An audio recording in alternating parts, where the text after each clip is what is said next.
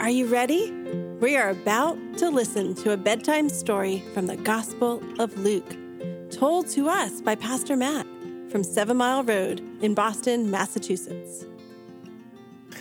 Hey everyone, tonight is actually a special night because instead of me telling you the story, Callie is going to tell it to you. Once upon a time, Jesus was teaching the good news of the gospel by a big blue lake to lots and lots and lots of people. While he was teaching, he saw two boats that belonged to fishermen. Jesus asked one of the fishermen named Simon to take him a little ways out into the water. Then he taught to the people from the boat.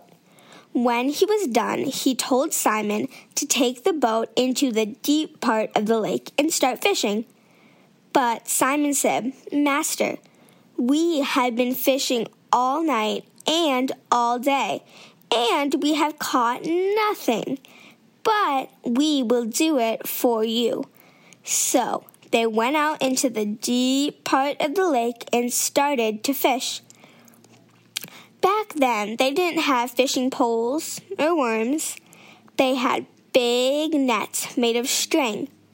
When they dropped in the nets, they caught so many fish that they had to ask all the other fishermen to come help them because their boat was sinking with the weight of all the fish.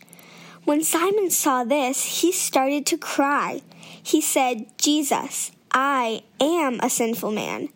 Then Jesus replied, Do not be afraid. From now on, you will not fish for fish, you will fish for people. All right, it's time for bed. Thanks, Callie. Good night. Thanks for listening. If you'd like more information about our church, Google Seven Mile Road, Boston.